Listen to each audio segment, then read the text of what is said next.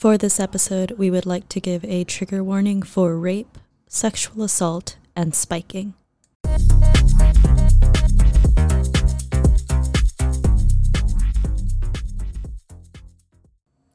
Hi, everyone. Welcome to another episode of the 16 Days of Activism podcast collaboration series between Period Poverty U of E and the Noisy Movement.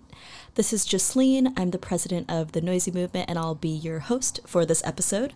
I'm so excited to have Amy with me, who is the president of the University of Edinburgh Feminist Society, to speak about all that the society does and all the amazing work that they're they're working on right now and that they will be working on in the next term. So, welcome, Amy. Thank you so much for being with me today. Hi, it's lovely to be here too. Amazing. Um, so, if we can just get started with a quick mm-hmm. introduction, um, explaining who you are, what you do at FemSoc, and what the society does. Yeah, so um, my name's Amy Life, my pronouns are she, her, and I'm the president of the Edinburgh Uni Feminist Society. Um, so we essentially are a society at the uni that focuses on like issues that affect women and minority genders, um, um, but like broader things as well. And we kind of do a range of like small bits of activism where we can, as well as events, socials. Um, we also this year launched our new blog, so that was exciting.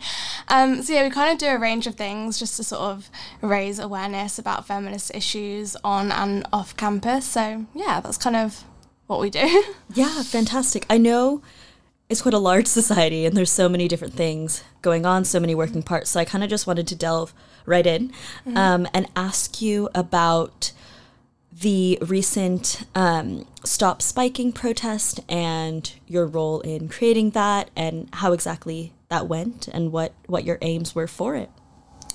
Um, yeah, so when I remember when the like the kind of things started coming out about spiking, and we were hearing a lot of reports of it happening in Edinburgh, especially with the injections, and we kind of as a society we had two ideas. We had the idea of doing a boycott, which then Girls Night in Edinburgh they also did that, so we weren't going to like step on their toes and do that too. So then we thought, well, you know, um, as amazing as boycotts boycotts are, it's also good to have something where people feel like they're being proactive and like going out and really making their voices heard. So, um, me and Francis, last year's president, we um, worked together to create this protest, which involved sort of meetings with the council, the police, fire fire brigade, all that kind of stuff. So, um, yeah, it took a little while to plan it and put everything in place, but I think it came off really well. And um, I was super pleased with how it went, and I think from the feedback we got, it was it was definitely the case that people liked having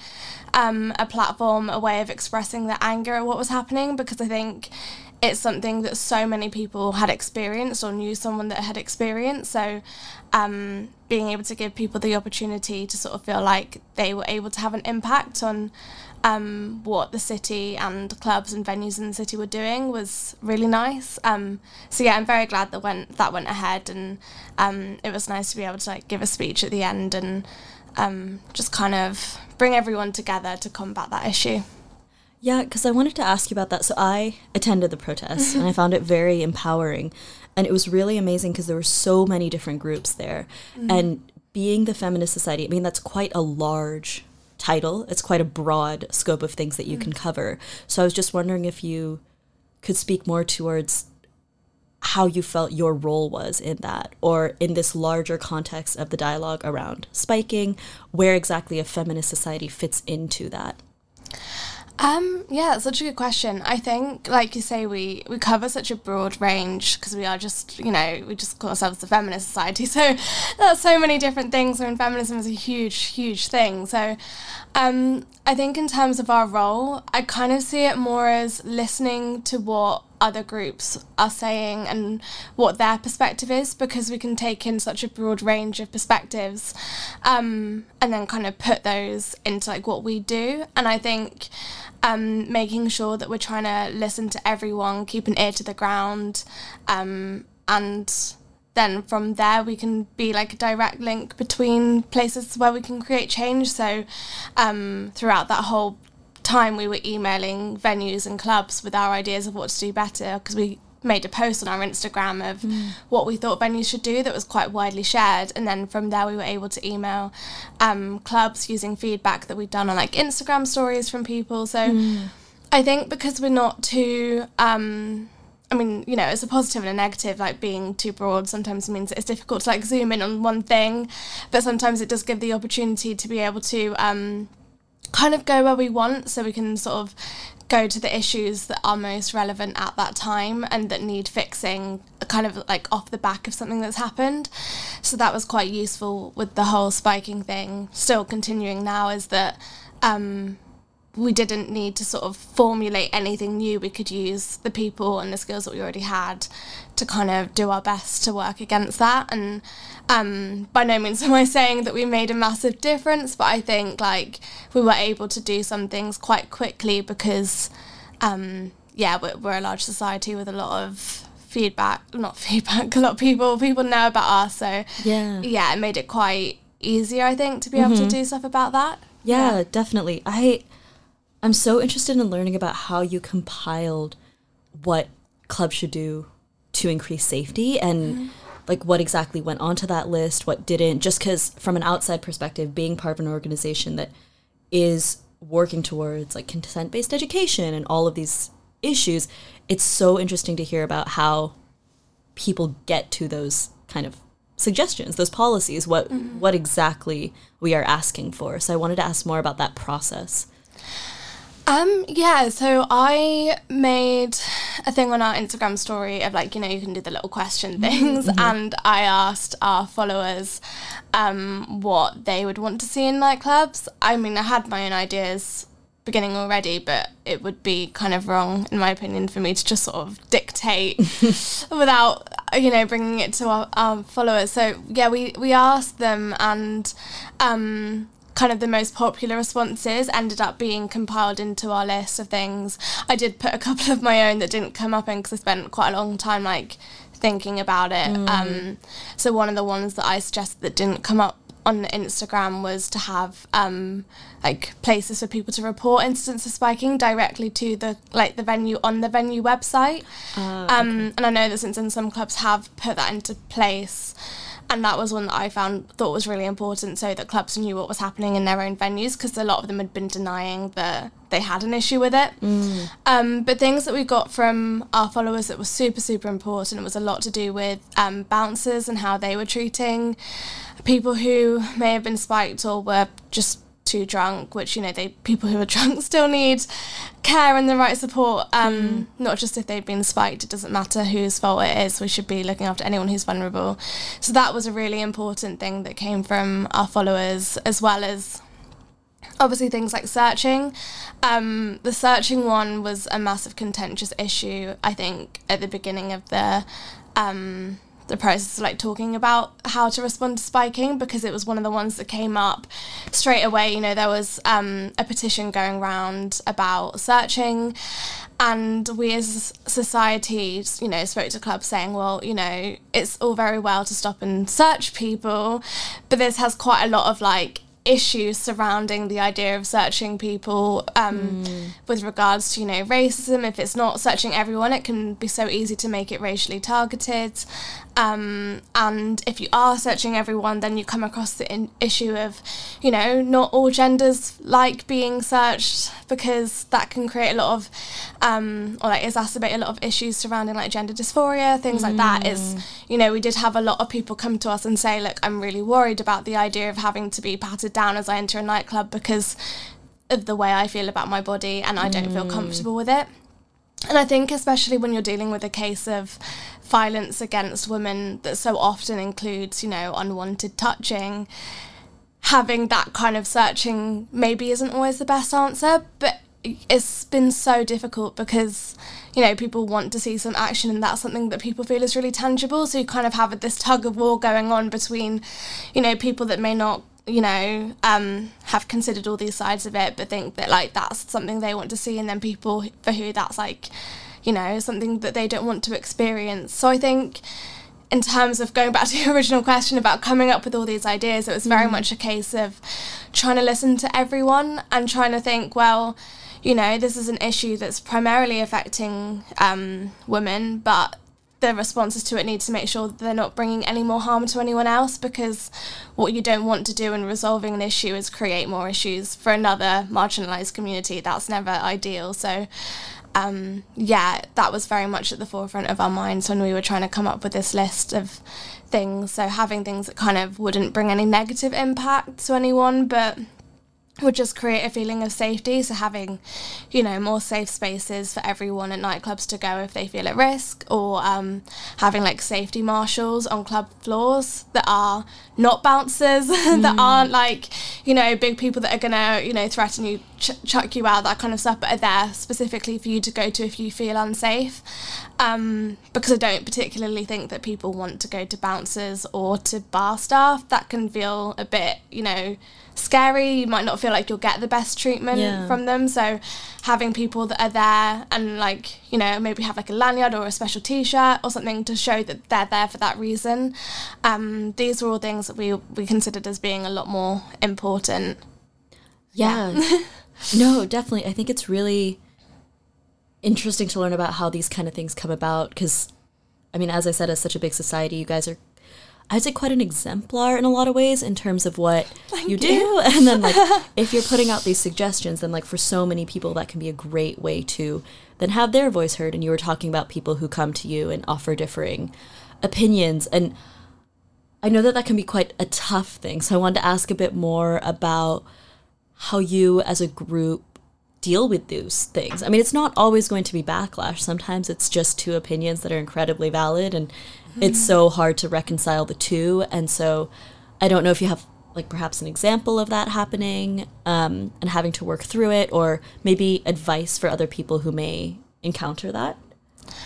Um, yeah, no, we I definitely have examples. So going back to like the searching thing as well, that's been a big one. Mm. And we actually spoke to um, one of the staff at Why Not about safety at Why Not and the club and um, I said about this issue with pat down searching, and she responded and she said, you know, I like I get that fear and um, it's super valid, but at the same time, this is something that we've now implemented, and people have like said really positive things about it. So mm. they've had really positive feedback from something that could also be causing a lot of harm to someone else. And she said, you know, like I can't stop that now because people would be angry if we took it away, and you know, it's one of those things that uh, I didn't really know how to respond at the time. I mm. still don't know what the answer is because, you know, the forefront of my mind is always, well, make sure, you know, no marginalised group gets left behind. But you can't always get other people to have that yeah. same view. And, you know, I can do my best in the society, we can do our best. And I don't think we always manage it very well. I think it's something that we need to be working on better ourselves. But, um, yeah, it's one of those ones that often happens and it's kind of it makes you feel a bit stuck. It can be quite disheartening, mm. and I think the thing to always remember if you're involved in activism and that kind of thing comes up is that you know you're not. It's not on you to like make everything better for everyone. It's your job to do your absolute best, and there are going to be people that are going to put barriers in the way, and those barriers to those people might seem valid, and to you they might be really annoying. And I think the thing to do is remember that um, there are people around you, and to like create a sense of community so that you can kind of work collaboratively. If you kind of take it on you to just make everything better as yourself mm. and take on all these issues and try and always come up with the right solution because there isn't always a solution that's going to suit everyone. And I think if you try and see it more as like a working collaboratively thing where you listen to people and try and work together to find a solution rather than just like uh, I don't know. It is really difficult, and it's something that I've definitely struggled with. But yeah, I, yeah, I think just trying to listen as much as you can. I think activism is so much more about listening to people than mm. shouting, even though we do like to shout. But yeah, the listening is the more important part for sure. Yeah, no, I completely agree. And that actually kind uh, ties in very well with what I wanted to ask you about next. Um, so, in terms of listening to people and making sure that their experiences are heard, um, I also wanted to speak to you about your collaboration with Eddie Anonymous to survey sexual assault instances in Freshers over Freshers Week. Um, yeah, I just wanted to hear more about that. I think it would be really interesting to learn about why this was created, why you think Freshers Week was a specific time that should be talked about. Um, and then we can go into what you found, um, mm-hmm. any sort of results from there, what what the project is going to do going forward. Yeah. Um, yeah, no. So I'm second year now. Last year I was in halls and I remember hearing lots of stories. I spoke to people from halls around the society where I could, given that it was coronavirus and lockdown. But when I spoke to people, I heard so many stories of sexual assault ranging from things that people perceive as being like small cases of sexual assault to things, you know, including like rape, that kind of sexual assault. So there was such a broad range and it seemed so widespread that um, when I was coming into role as president this year, it was something that I knew that one I wanted to be my main focus for this year. And we've been a bit sidetracked by spiking, but by no means in a bad way. It's important too. But um, yeah, so with regarding the collaboration with Eddie Anonymous, essentially what we wanted to do was kind of gain a picture of um, in around freshers, especially in first year, what um, people are facing with regards to sexual assault and what that looks like, how widespread it is. Um, and yeah, so we we made this survey that people could fill out. And I mean, if you're listening and you've not filled it out and you have something, please do because we with that is I mean, it's been such a weird thing because we've been sort of saying, oh, we, we need to get to around 100 responses to take it to the uni to make it, you know, have a big impact. But then you're also sat there thinking, well, that's you know a hundred incidences of things that you really don't want to be happening. So it's been mm. an, a really odd thing to sort of be saying, oh, we need to we need to reach this many. But um, yeah, so I think we're now up to around ninety responses, and what we found so far is that. Um, university halls and clubs seem to be the biggest place, the, the places where this happens most often, um, sexual assault. And yeah, I think. I mean, some of the stories have been incredibly difficult to read. I know anyone that follows Eddie Anonymous as well probably knows mm. that, you know, reading a lot of these stories can be can be super difficult, but it's so important to know what's happening and that it even if it hasn't happened to you, it's something that is really common. Um, and from what I've heard about support from the uni, the situation is pretty dire. mm-hmm. um, yeah, I personally feel very unimpressed with how the uni responds to sexual assault. So, in an ideal world, what we're aiming to do with this survey and this campaign is to kind of focus on two things so on prevention as well as um, helping people who have been victims of sexual assault after the event. Um, so what we're aiming for is to kind of over Christmas, me and Eddie Anonymous will be compiling our findings like into an open letter. Mm. Um, that we will then, you know, send around for students, societies, anyone to sign, and then my my idea, my vision is to kind of have that printed out and give it directly to the uni. Um, to someone high up in the uni saying, look, like, this is our findings, this is, you know, all the people have signed it, and this is what we think you should be doing. So, again, like, coming back to the ideas of responses, that's something that we'll be looking at over Christmas. So, hopefully, in January, we can kind of try and work with the uni. Um, mm. To improve their responses because I mean they don't even really have like you know, consent classes for people to go to. Certainly not ones that are mandatory in first year, and um, they don't do a lot with prevention and they don't do a lot once it's happened. So on both counts, they're kind of failing a lot. And yeah, it's something that I think, you know, we should be really thinking about because especially for first years like if you just turned up to a new environment and you know in the first few weeks you, that's something you experience and you don't know where to go to get help and the help you are getting is really minimal and not that great. Mm. I think we can't underestimate the impact that that can have on people. And yeah, it's something that, again, coming into this year, I was like super passionate to try and change. And I think I'm, I'm hoping by the end of the year we see some improvement, but I don't know, the uni is kind of not great at it. So I think what we'll need to do is kind of make it a big thing. Mm-hmm. Um, try and sort of get it out into the press and stuff and really pressure them to do to do better. So yeah, that's kind of the aim of what we're doing. Yeah.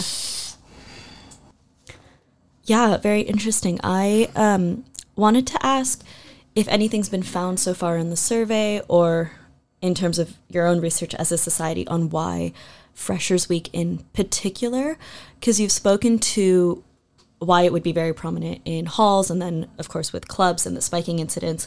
But I think that Freshers Week is such a unique situation and a unique combination of factors. Um, and it, it's just so sad that what's resulting from it is so many accounts of sexual assault. Mm.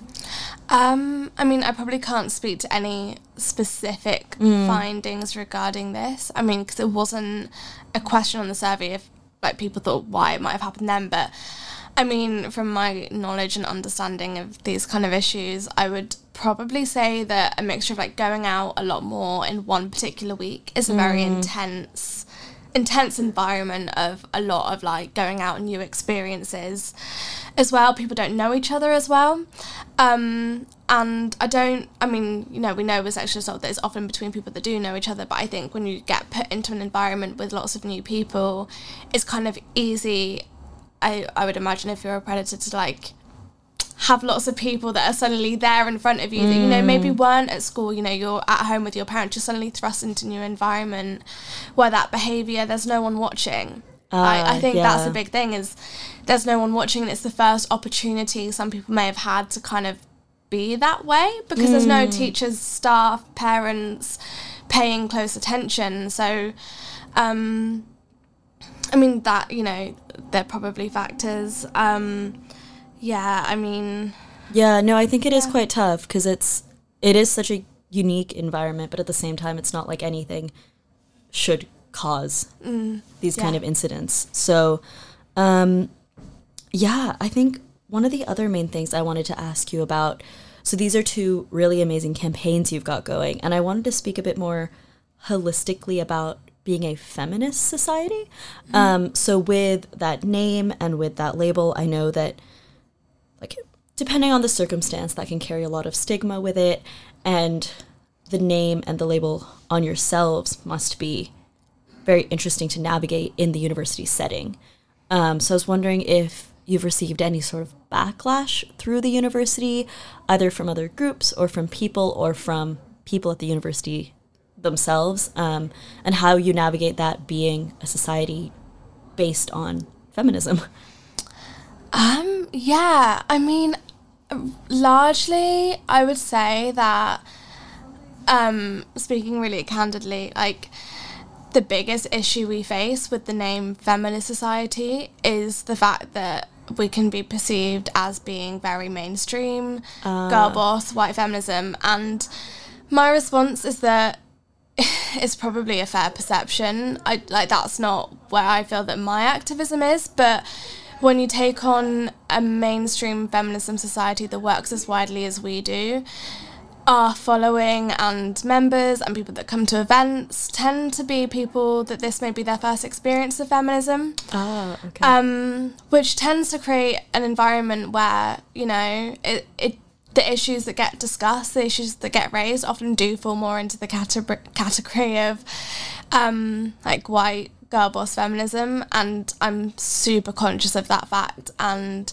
it's a tricky one because, again, it's one of my other aims this year is to really improve that situation. But mm. I'm also super aware that people deserve to have entry level places into activism. You know, there's no, there should be no gatekeeping.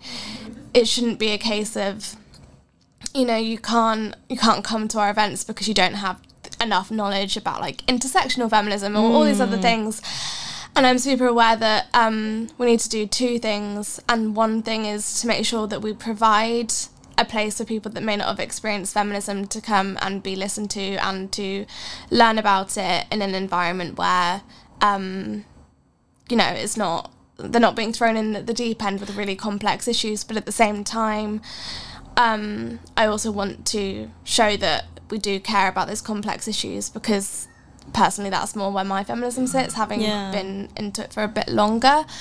Um, so yeah, I think there's kind of two things again, like providing that entry level, but also um, making sure that we raise issues that are intersectional. You know, reminding people that feminism sits with um, anti-racism work, sits with work for the environment, sits with you know Mm. all those different things, questioning you know our ideas about gender is all important to feminism, and I think that's probably the hardest thing with the name of the society is that it does carry that kind of stigma around it.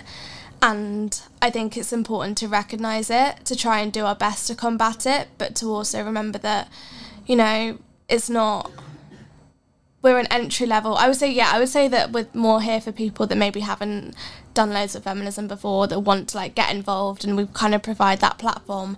And then I would hope that people would learn from us and then be able to go on to, you know, combat those big issues as well. And I think, yeah, it's it's important that no one feels that they can't get involved in feminism because they don't know enough Yeah. and but then it's also important that we are making sure that people then do get to learn about um, issues in a more intersectional way where we're kind of crossing over things that they may not have considered before so um, I mean in terms of like backlash about feminism itself I mean I've not experienced loads um, I think people kind of accept on university campuses that there's going to be a feminist society and they're going to be around. So, yeah, I've not um, experienced loads of stuff from that. I mean, when people hear that I'm president of the Feminist Society, they're usually really supportive and lovely about it. So, I mean, um, which is nice. but yeah, I don't. I yeah, I think it's more an issue of trying to, you know, show that we care about issues in a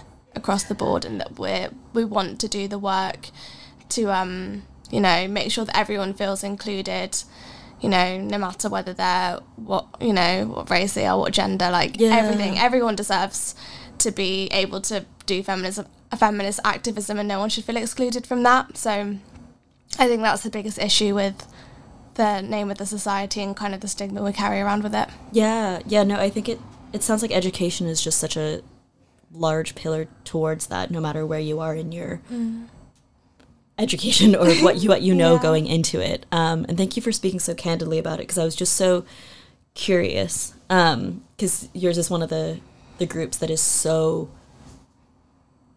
broad but also like pervasive in the sense that like so many people know about you and it's a mm-hmm. name that is mm-hmm. recognizable and I wanted to talk a bit more about that. So thank you. Um, one of the last things as we wrap up here, so I've been asking most of the groups this question just because this podcast was created for the 16 Days of Activism. Mm-hmm. So I wanted to get your take on how you feel that your group fits into the dialogue of activism combating gender based violence.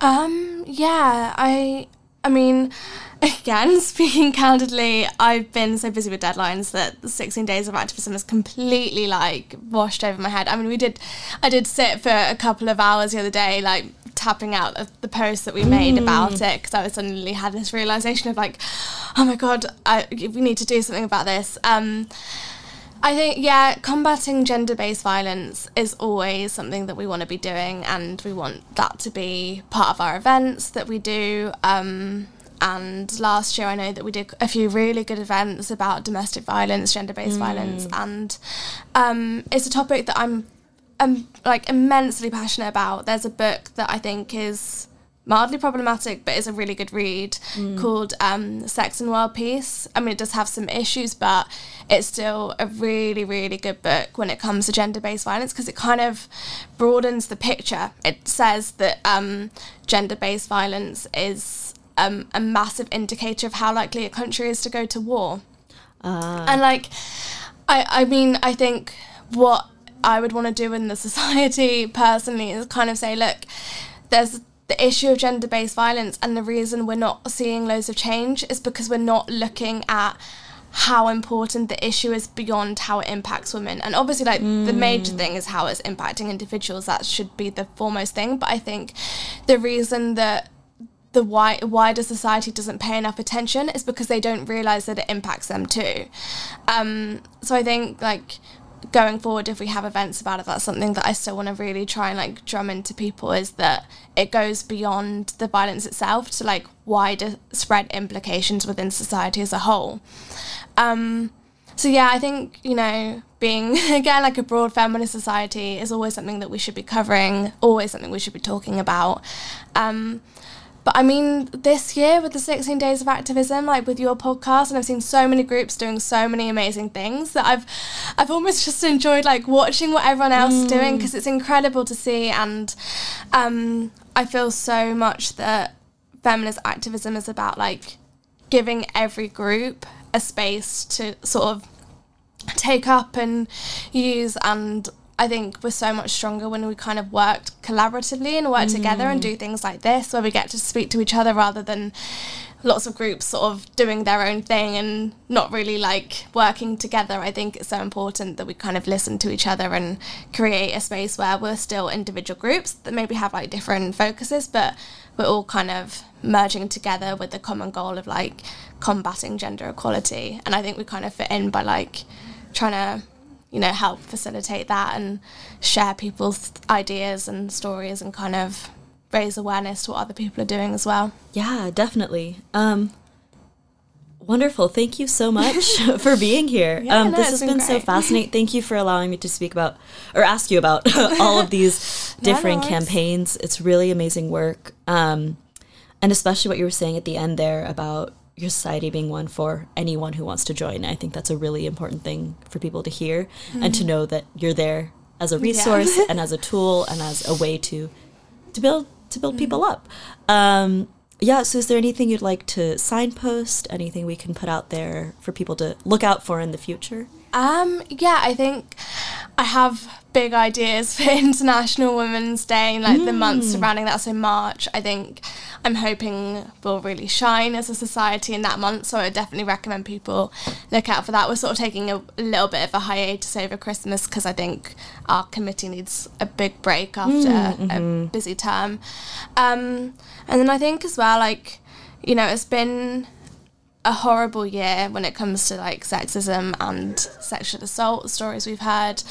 And I think it's so easy at this point in the year to be burnt out. So I think, um, like how our society is trying to take a bit of a break over Christmas, I think it's really important that as people who care about these issues, as activists, we're all doing that and we're all recognizing that, you know, we're stronger when we all do a little bit rather than a few of us doing a lot. And it's important to take breaks and come back stronger than ever to like, you know, sort these issues out. And yeah, I would just maybe say like, look out for what we're doing in March, but also take a break over Christmas. yeah, certainly.